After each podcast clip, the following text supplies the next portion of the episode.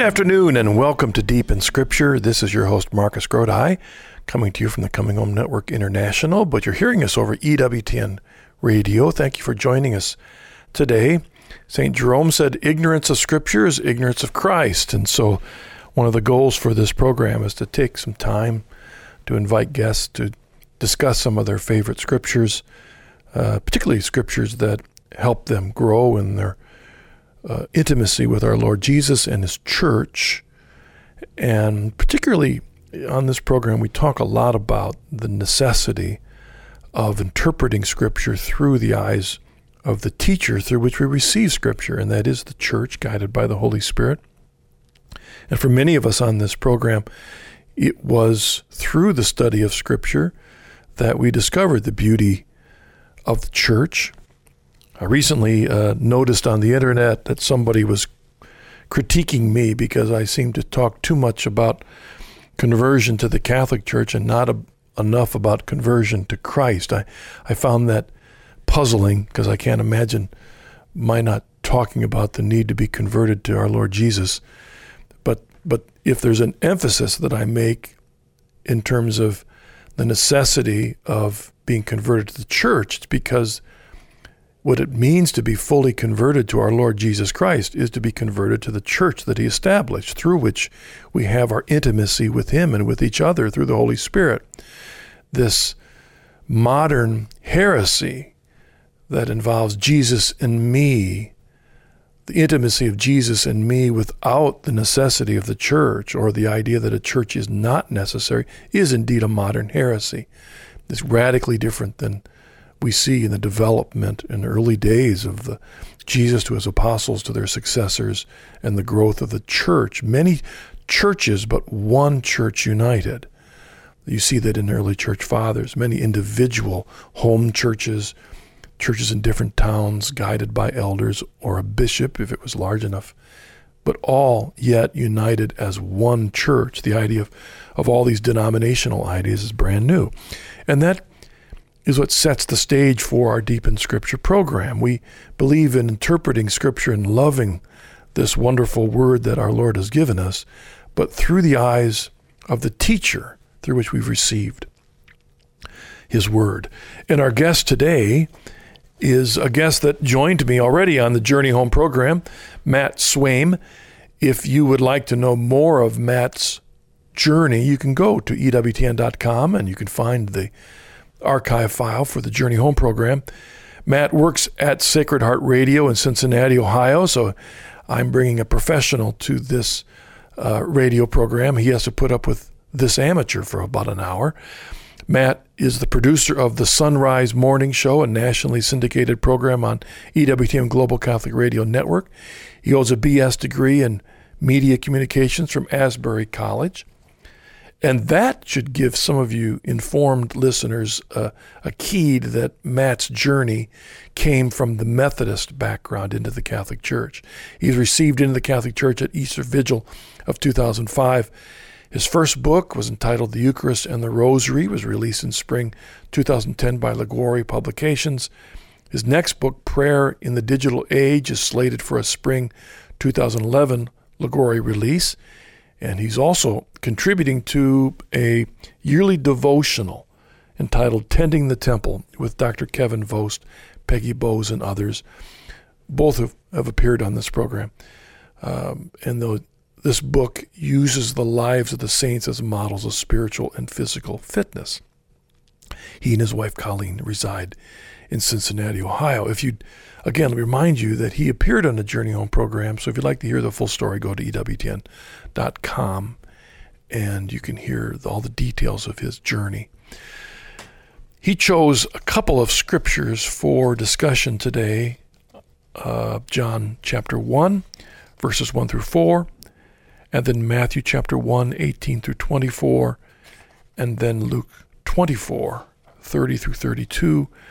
I'm just going to read the first passage, John 1, and then later, as we move on into our discussions of the other passages, we'll present those to you.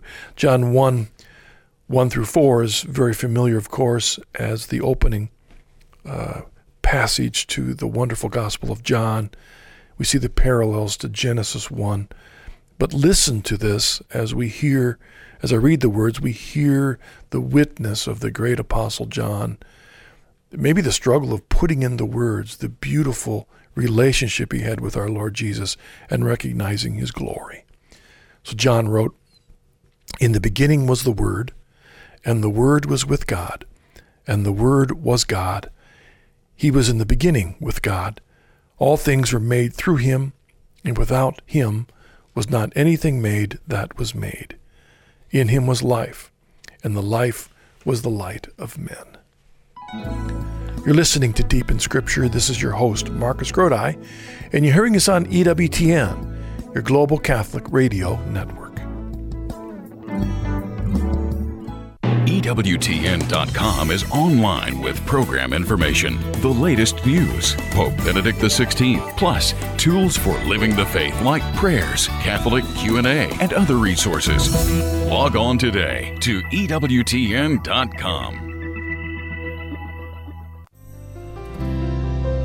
If you enjoy the Journey Home television program on EWTN, you'll want to purchase a copy of Marcus Grodi's book, Journeys Home. Journeys Home contains the conversion stories of men and women who, as a result of their surrender to Jesus Christ, heard a call to follow him more completely in the Catholic Church. Many of them were Protestant pastors or missionaries. Others were laymen who, though working in secular jobs, took their calling to serve Christ in the world very seriously. To order your copy of Marcus Grodi's book, Journeys Home, simply visit our website at www.chresources.com or call us toll free at 1 800 664 5110.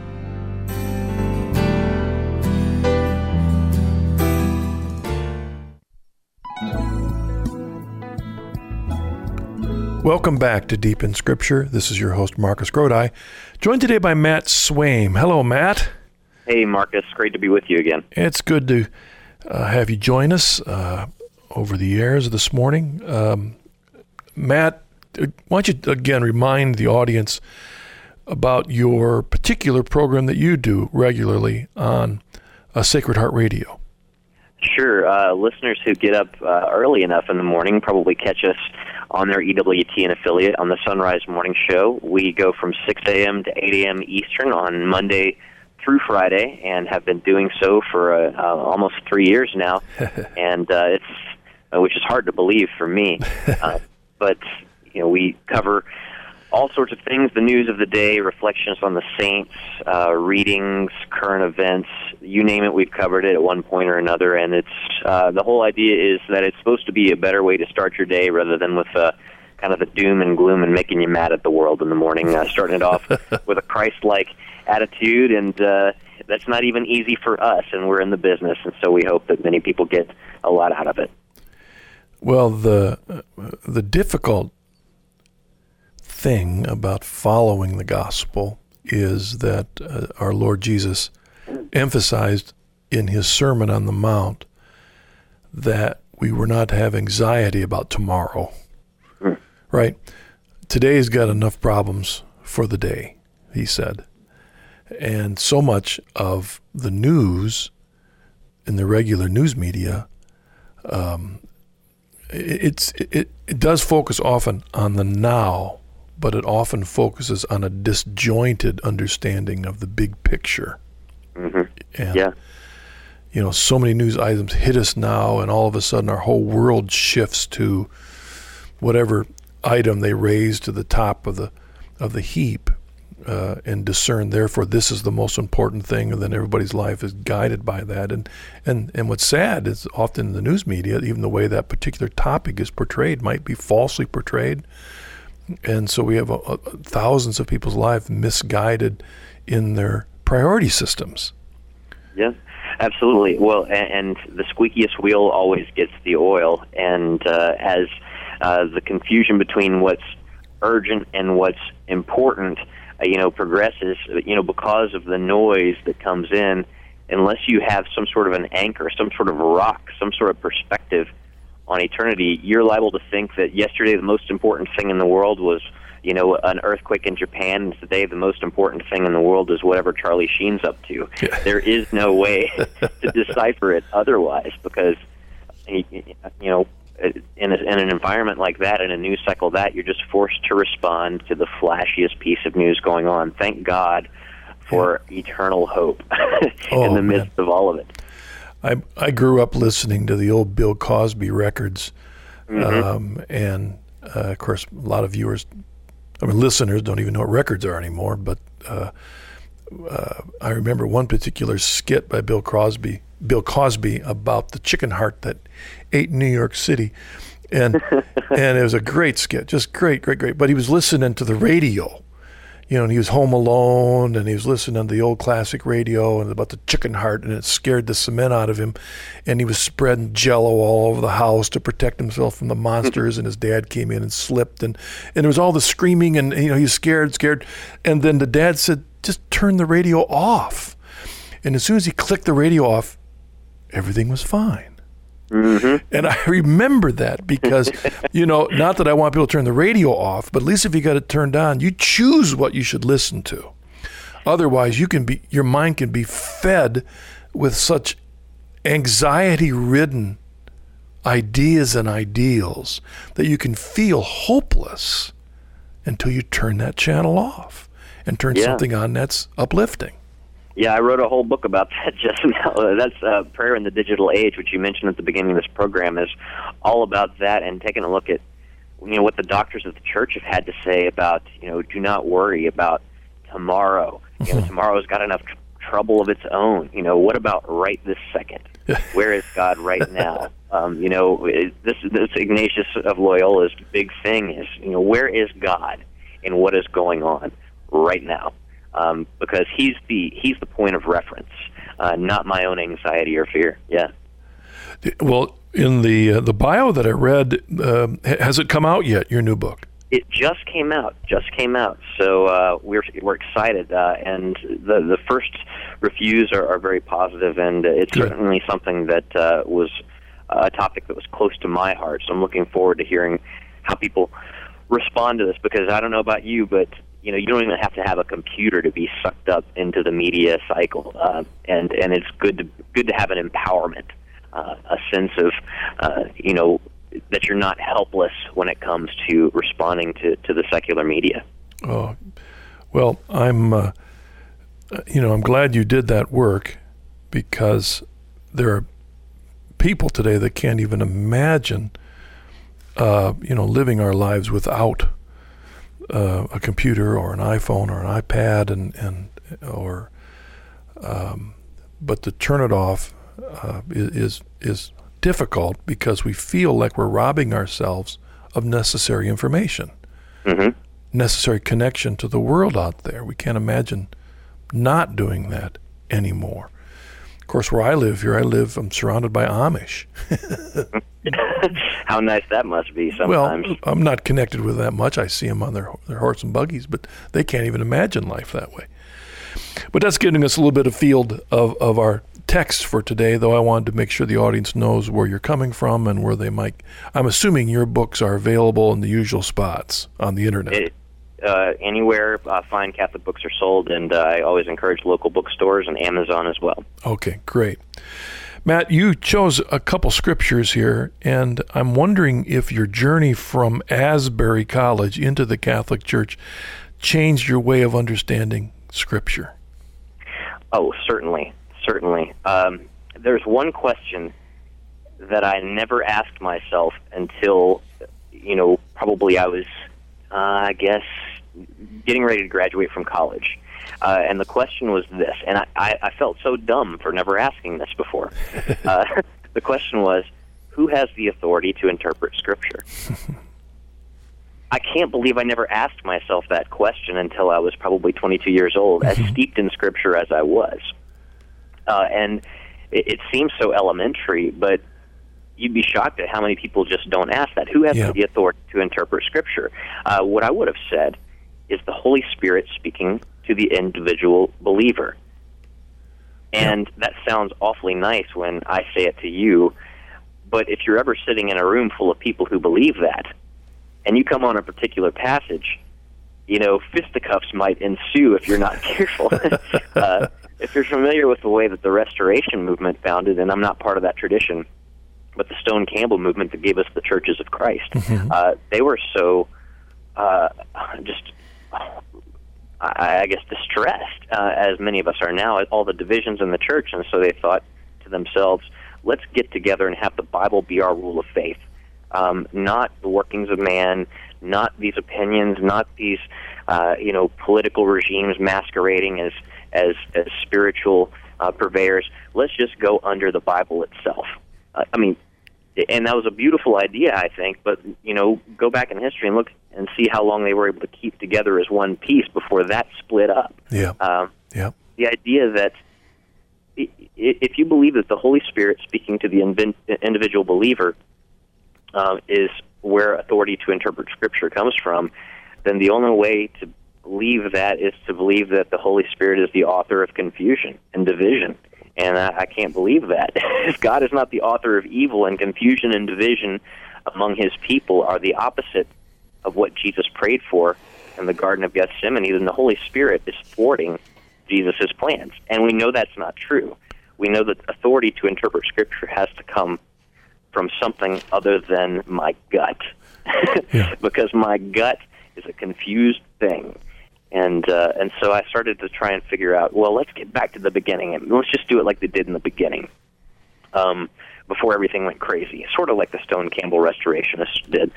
Um, except I had this confused idea, and many of my um, you know non-Catholic Christian brothers and sisters have this idea as well. That in the beginning it was you know groups meeting in homes, studying the Word of God, uh, and, and sharing together the message of the gospel and then I, you know, made the same discovery that so many others who you've had on your program have made that I almost hesitate to say it because it sounds like a broken record on this program. and that is that I found the Catholic Church and I was scandalized. yeah. uh, I found sacraments. Um, I found a hierarchy. I found all these things that I thought didn't come up until after Constantine ruined the whole thing, or as or so I thought.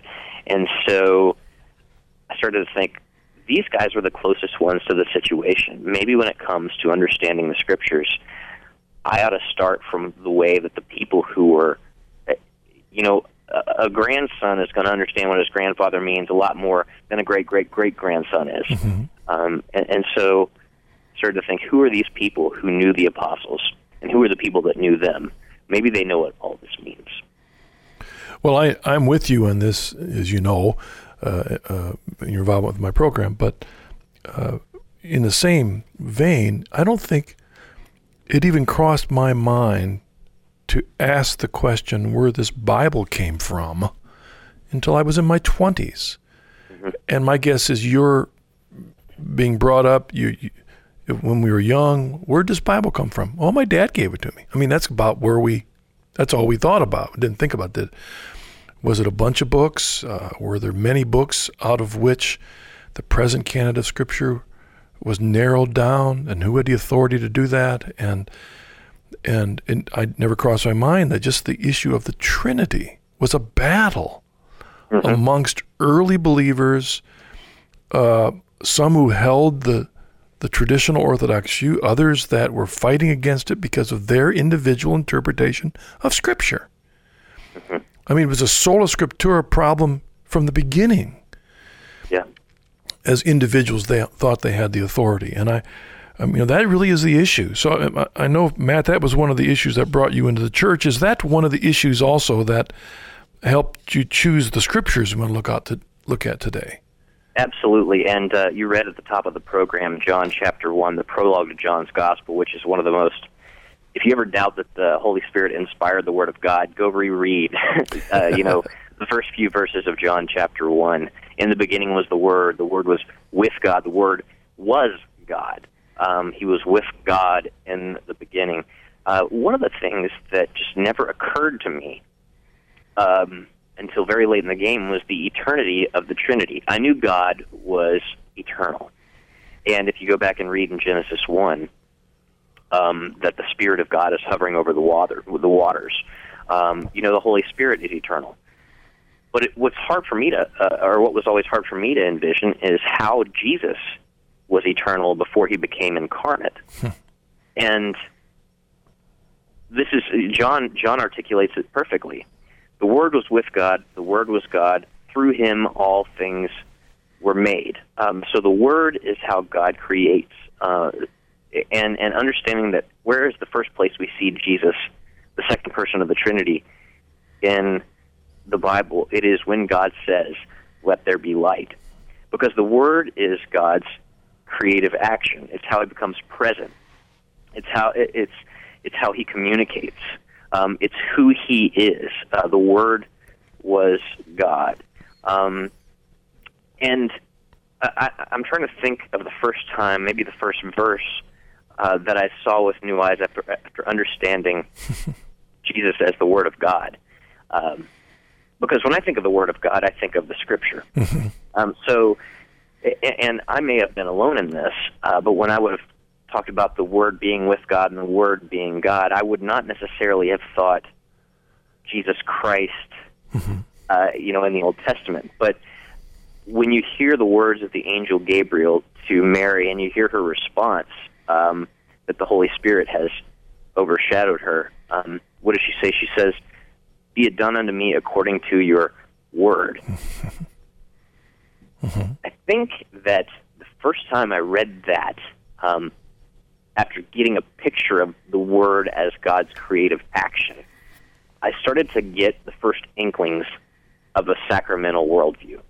Um, I started to get this idea that God, through His Word, is not just saying something; He is being something.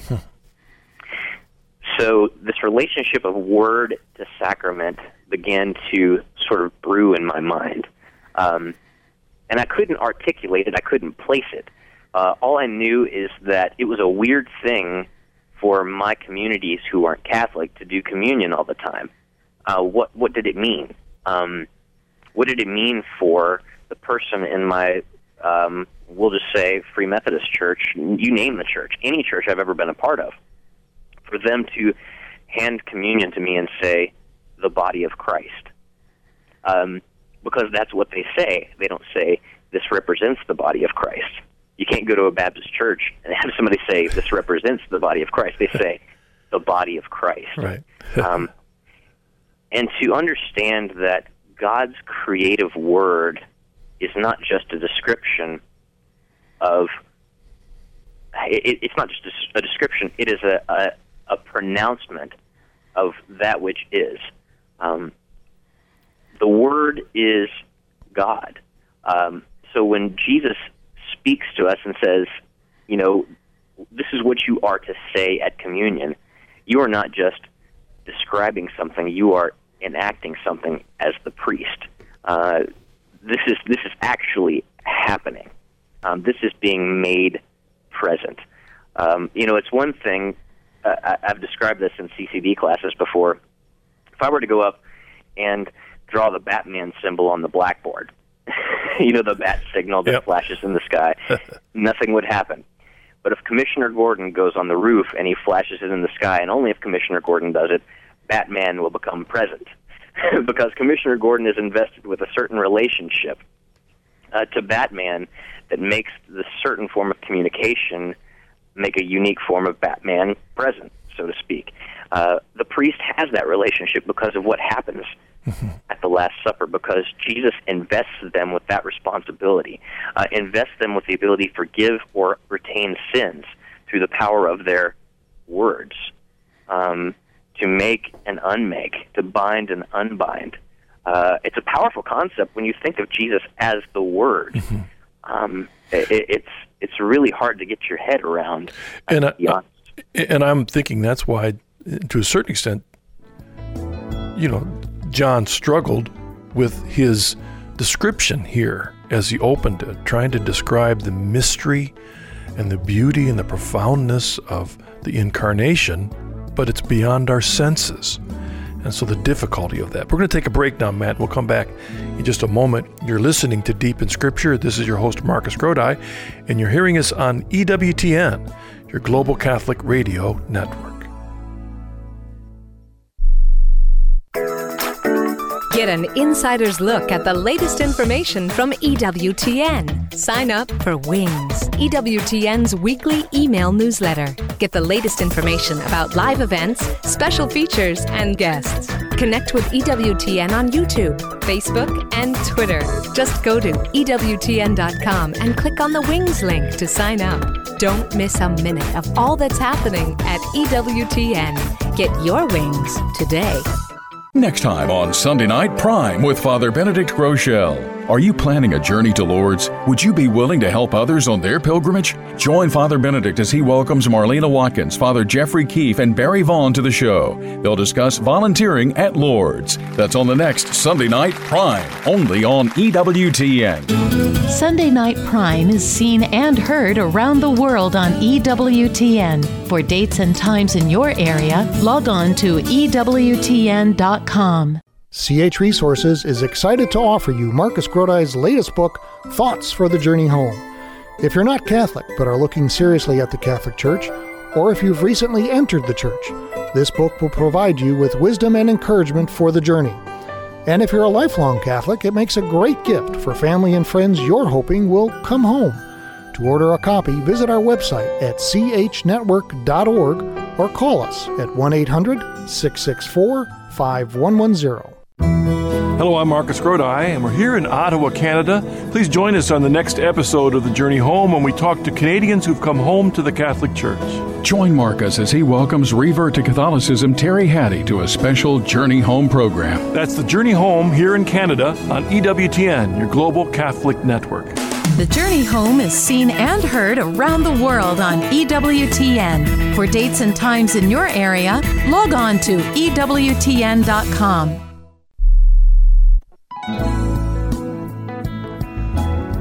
Welcome back to Deep in Scripture. This is your host, Marcus Grodi. I'm joined today by Matt Swaim. Before we continue our discussion, Matt, I want to remind the audience of an event that's coming up in July that they want to make sure they put on their calendars.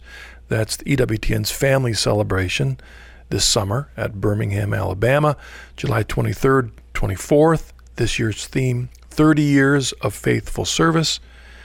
If you come, you'll hear inspirational talks by EWTN hosts and uh, clergy, including Father Mitch Pacwa, Raymond Arroyo, Father Benedict Groeschel, and others. We'll have a, a, good gathering at the, the family celebration. You can attend Mass, spend time in adoration. Children can learn and have fun at EWTN's Faith Factory featuring Pete the Penguin. You can be a part of a live show audience on EWTN's television and radio networks, and it's free. So make your summer plans now. Log on to EWTN.com or call 205 271 2989 for more information. Matt, the the scriptures you've chosen, uh, all three, really strike me uh, as connecting with something that I find fascinating, and that is that to a certain extent, some of the most important aspects of our faith are deep mysteries that we truly can only know by revelation, and we cannot discern or prove through our senses. And that's one of the reasons that private interpretation is a cacophony of, of uh, conflicting voices. Mm. Um, if we look at John 1, we see in there the creation of the world by the Word of God. Well, we can't prove that by our senses. We have to accept that as true. But how is it? There's no way we in our in our senses, our, our vision, our hearing, our touch, can truly understand that the world was created ex nihilo, out of nothing. It's impossible for us to understand how that was done, how God did that. And the second aspect of John chapter 1 is the issue of the Trinity God the Father, the Word, the, the Spirit hovering over the water, the life of God, the light of God, all of that. Again, we, it's hard for us to understand that through our human experience. And so we have to accept that through revelation to be true. And again, you know, you were brought up Methodist, I was brought up Lutheran. Uh, you mentioned the, the disciples of Christ, different ways of understanding. Some of them are not even Trinitarian. You know, how to understand these great mysteries of the church. And even as you were describing them, Matt, they're not always easy to describe. Yeah, and I think that the Methodist impulse that at least I had, and this is not true of all Methodists, obviously, uh, is there's this sort of pragmatic impulse um, to categorize things just right. Mm-hmm. Um, I guess contrasted with maybe the kind of inquiry that maybe St. Thomas Aquinas would have had, which is just to, as G.K. Chesterton says, just to poke your head into the heavens rather than to try and fit the heavens into your head, yeah. uh, as it were, because the guy who tries to fit the heavens to his into his head, his head's going to explode. Um, and I, I think that Catholicism has uh, certainly helped me to understand my faith as more of a mystery, a one that doesn't necessarily have to be solved. Um, because if, if you're if you've got a good mystery, then at the end you're not going to have figured it out. The good mysteries are always the ones that blow your mind at the end that you think to yourself, wow, I could have never have thought of an ending as great as this. um, the lousy mysteries are the ones that you can see coming the whole time. uh, so the idea is to immerse ourselves in the mystery of the faith because the ending is better than we could possibly conceive, rather than to try and thwart the storyteller by you know guessing his game ahead of time. Yeah, I, I think the mysteries of our faith should draw us to humility. Yeah. Should cause us to recognize, um, you know, the, the inadequacy of our human condition, blinded by sin, and so it should draw us to our knees. So, and, and to be thankful for what glimpse of the beauty of God truth we've been given is a gift of grace. So, like in this passage, it's it's Jesus Christ and understanding Him as the Word that was in the beginning, that was with God, that was God. Through Him, all things. I mean, that that's beyond our ability to understand. Yeah. When we have the well, when we have the arrogance to insist that we do, then we end up in the Jehovah's Witnesses, which have a, a, different translation of John 1, or the, the Mormons that have a different understanding, or the, the Oneness Pentecostals that have a different understanding. You know, there's the idea that I, with the Holy Spirit in me, I can understand it all. Me and Jesus got our own thing going. Yeah. As yeah. the Tom T. Hall song says. yeah. Yeah. Well, and I think, too, that there's this balance um, that both uh, liberal theologians and even conservative uh, off the reservation Protestant theologians have, and that is this idea that because you can't comprehend God, you can't understand Him. I mean, by comprehending, meaning yeah. you can you can't fit the whole of God into your mind, uh, so you can't understand Him at all. Uh, we know that we can understand God because he gave us, you know, as Hebrews says, in, in various ways, he spoke to us in days past. But in these days, he has spoken to us through a son. So we can understand on some level, but we we shouldn't make the mistake of thinking, oh, we we can't comprehend it. Therefore, none of this is really anything other than just a, a bright fluorescent blur. you know, yeah. we don't need to refer to God by masculine pronouns because we, we don't really know much about him. He's just too big for us to understand. No, he has given us tangible uh, touch points, things that we can latch on to to help us to understand, even if we'll never get to the bottom of him. And we won't. Well, from the beginning of the church, there's been that constant battle of people rejecting authority. Mm-hmm. You know, I don't need the church to tell me what's true or a I don't need a priest to uh, be a channel of God's grace to me. It's just me and God, and and so we end up with a thousand different voices, and we and the devil laughs, you know. And the second verse, which you chose, let me read this again because this gets us into another mystery, and that is the mystery of the incarnation. You know, how is that possible? You know, but there yet at such a key, a central uh, pillar of our faith. Let me read this from Matthew 1 18 through 24. Now, the birth of Jesus Christ took place in this way when his mother Mary had been betrothed to Joseph. Before they came together, she was found to be with child of the Holy Spirit. And her husband Joseph, being a just man and unwilling to put her to shame, resolved to divorce her quietly. But as he considered this, behold, an angel of the Lord appeared to him in a dream, saying, Joseph, son of David, do not fear to take Mary your wife, for that which is conceived in her is of the Holy Spirit. She will bear a son and you shall call his name Jesus, for he will save his people from their sins. All this took place to fulfill what the Lord had spoken by the prophet Behold, a virgin shall conceive and bear a son, and his name shall be called Emmanuel, which means God with us. When Joseph woke from sleep, he did as the angel of the Lord commanded him. He took his wife. Now, Matt, I'm, I'm assuming that there are a number of layers of this passage that you see differently now as a Catholic than you did when you were uh, at Asbury College? I would say you have no idea, except I think you probably do after this many conversations. Uh, this passage, aside from helping me to uh, to understand the incarnation, and we, we of course uh, were talking about the incarnation in John one. Even uh, this is a lot more of a concrete explanation here in Matthew's gospel. Um, but this passage was probably one of the first times that I ever recognized the concept of typology. Um, you know, when when you read the scriptures, or at least when I read the scriptures uh, before, I would read the Old Testament for prophecies, for how is this particular passage fulfilled or repeated or quoted in the New Testament, mm-hmm. then I, so that I can prove um, the, the coming of the Messiah. Uh, when I would have thought of prophecy in the Old Testament, I would have thought of it directly as related to the passion, death, and resurrection of Jesus, mm-hmm. uh, the incarnation of Jesus. This passage woke me up to the idea of typology, and I don't even remember at this point uh, where it was that I read it for the first time, but I believe it was one of the fathers talking about the idea that hey, there was this other guy named Joseph in the book of Genesis. He had a dream. He ended up in Egypt.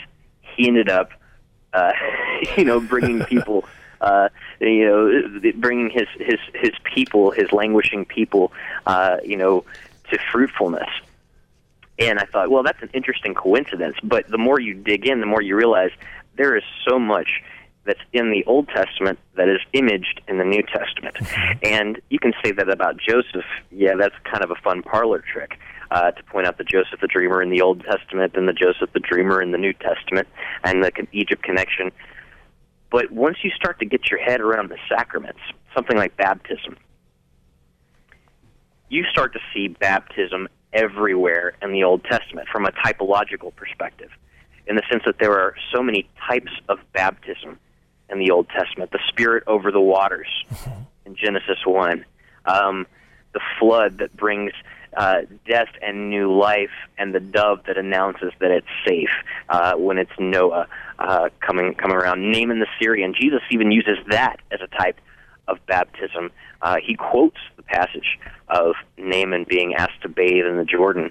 Um, eh, eh, to, to, to cleanse himself. Baptism is just absolutely everywhere. The Eucharist is absolutely everywhere in the Old Testament once you start to understand this idea of typology. That it's more than just prophecy, it's typology. There are types of the Eucharist and the manna in the desert.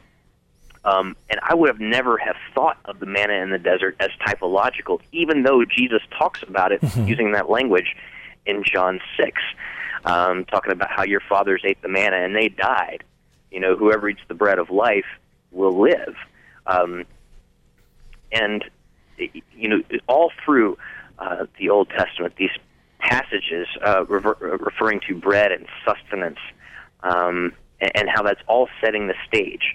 I would have been more interested in you know the suffering servant narratives, or you know the idea that not one of his bones would be broken, uh, and that sort of thing. But the sacramental typology um, was really triggered by just this one little passage of the typology of Joseph the Dreamer in the Genesis in Genesis and Joseph the Dreamer in Matthew one. I think for so many Christians who are on the path to Catholicism, it, it, there's there's a key that unlocks you know sort of a treasure chest of things and i don't know what what it was about this passage that helped me see um, the new testament as such a fulfillment of the old testament in ways other than merely the incarnation passion death and resurrection but for some reason it just triggered a waterfall and it's of realizations it can be different for almost anyone on the journey. You know, for me, it was First Timothy three fifteen. The pillar and foundation of truth is the church. You know, God hmm. uses a variety of things.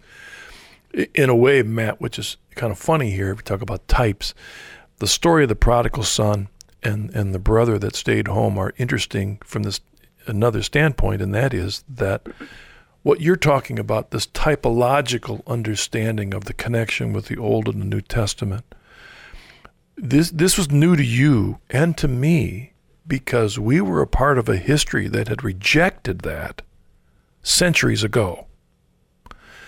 And so we're like prodigal sons, we we we discover this new thing. Whoa, this is neat and new to us.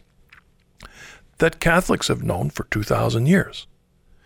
However, there are Catholics like the big brother in the prodigal son story that they've been in the church all their lives and are also a bit blind to it because sometimes they take it for granted.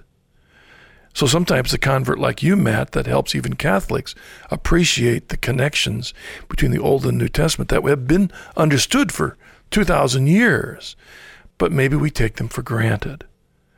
And for you yeah. and me, Matt, I didn't see them either. And I feel like I'm discovering something brand new. I want to sh- tell the world, and half the world says, "Well, duh, it's been there." yeah, and that's that was uh, uh, completely my experience uh, with, with all of this. Is, is people are saying, "Well, yeah, of, of, of course, bread of life, this, you know, Eucharist, that, manna, you know, all these words. Yeah, we we, we know. What are you talking about? You know, what's the big deal?" um, but the, the verses that I've chosen today to talk about, Marcus, you'll notice that they're not really apologetics right. verses.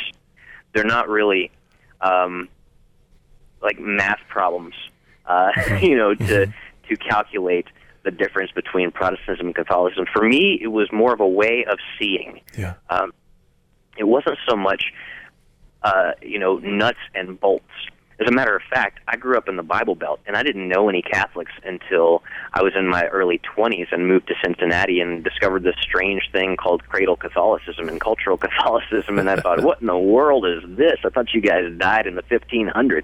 Um, so I didn't understand uh, that there were people who just, this is the way that they were supposed to see. Um, for me, getting this incarnational worldview, um, just opened my eyes to the scriptures in a way that, that, I, that I was always confused mm-hmm. um, forever after uh, when people would say that Catholics don't appreciate the scriptures. Um, when Catholics don't have an understanding of the Bible, Catholics don't this or that or the other when it comes to the scriptures. Because as a Catholic, this stuff just jumps off the page yeah. me in ways that it, it, it just you know, just sort of mildly warmed the cockles of my heart before. And sometimes it's because of what you're looking for. My guess is, Matt, that like my background in the passage we just read, the thing, the, the thing that jumps out at us is verse 23 Behold, a virgin shall conceive and bear a son, his name shall be called Emmanuel, because that is a fulfillment of the Old Testament, and that's what was important. But I didn't appreciate Mary yeah. or Joseph and their place, the types, the connection, the flow of the entire salvation history centered around Mary and Joseph, which is what you're saying. It depends on what you're you're going to see in this passage.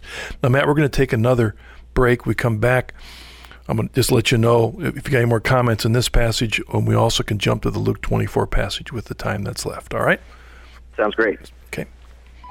You're listening to Deep in Scripture. This is your host, Marcus Grodi. I'm joined today by Matt Swaim, and you're hearing us on EWTN, your Global Catholic Radio Network.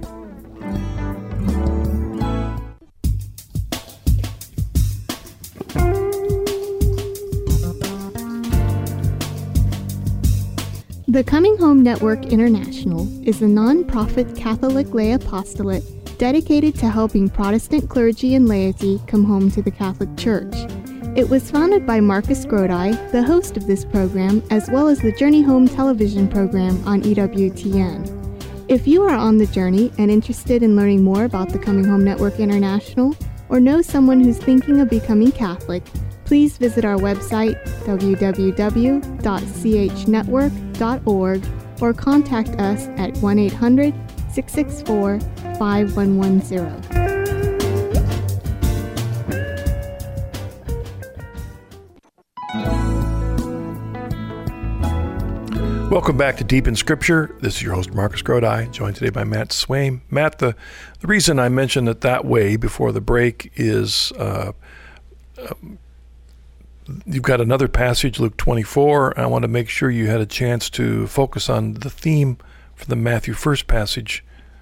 You're content with that before we move on. Um, I'm happy to move on because uh, the the third passage may be one of my favorite in the entire Gospels. Okay, sweet. Let's uh, let me read Luke 24, verses 30 through 32. When he was at table with them, he took the bread and blessed and broke it and gave it to them, and their eyes were opened, and they recognized him, and he vanished out of their sight. And they said to each other, Did not our hearts burn within us while he talked to us on the road, while he opened to us the scriptures? And of course, this was the gospel reading for last Sunday. Uh, so it connects right now. It was yesterday. But also, uh, that phrase, and our hearts burned within us, sounds a little Wesleyan to me, too. Just a little bit. I mean, you know, John Wesley, of course, had his heart, as he puts it, strangely warmed on a missionary visit to the United States, and that really kind of triggered the Methodist movement, and uh, at least the, the, well, especially the revivalist aspect of it. um, you know, a lot of people talk about this in a Eucharistic sense that they recognized uh, Jesus in the breaking of the bread, and that's something that I, you know, take to heart every time I see right. uh, the consecration take place in the altar, recognizing Jesus in the breaking of the bread.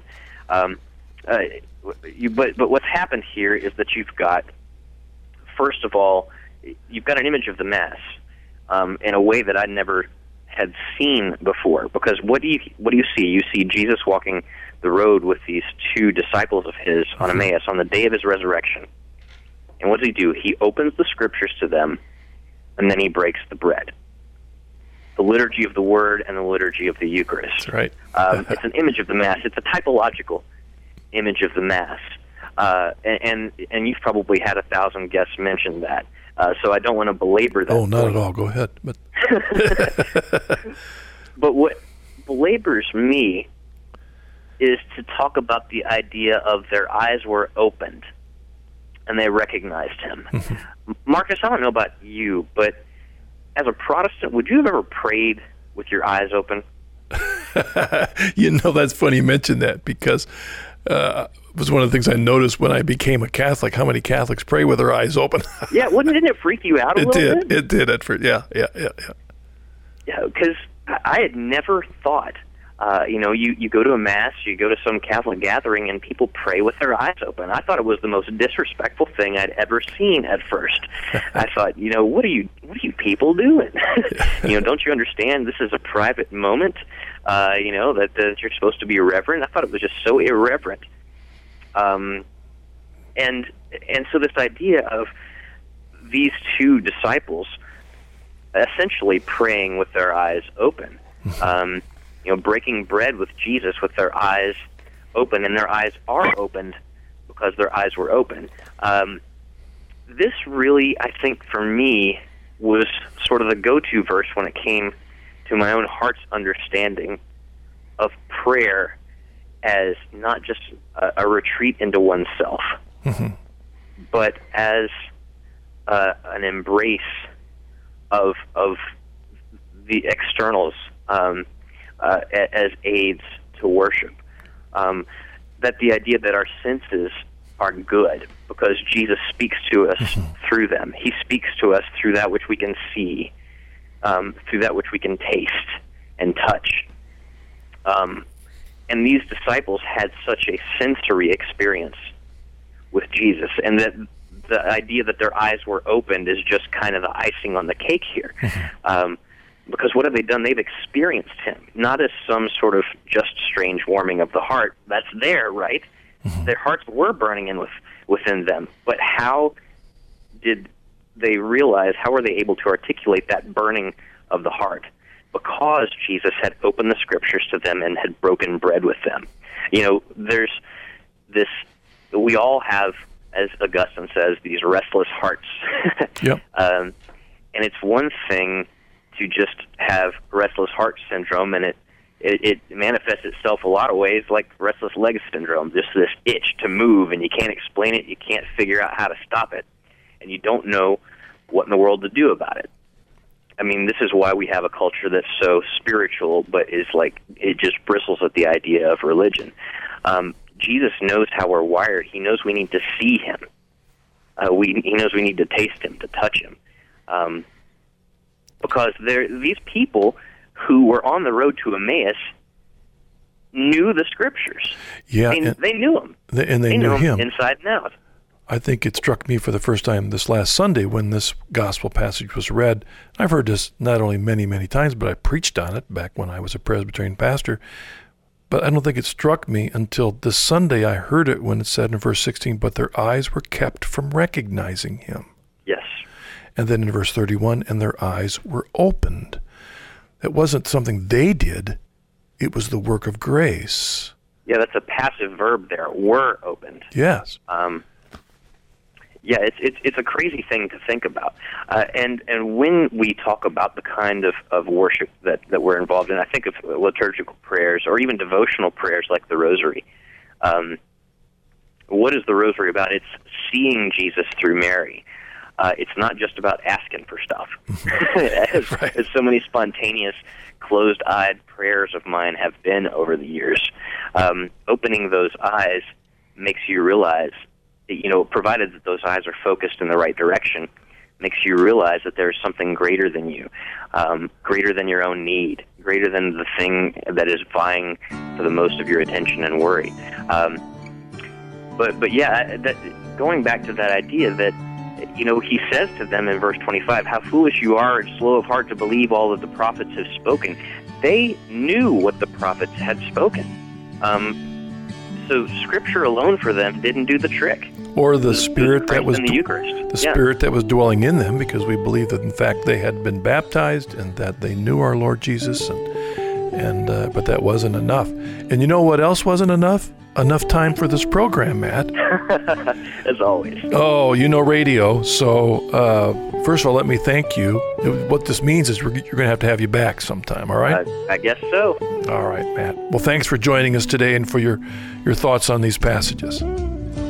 Thank you very much. And thank all of you for joining us. I hope this time with Matt has been encouragement to you to love His Word and to love our Lord. God bless you. See you next week.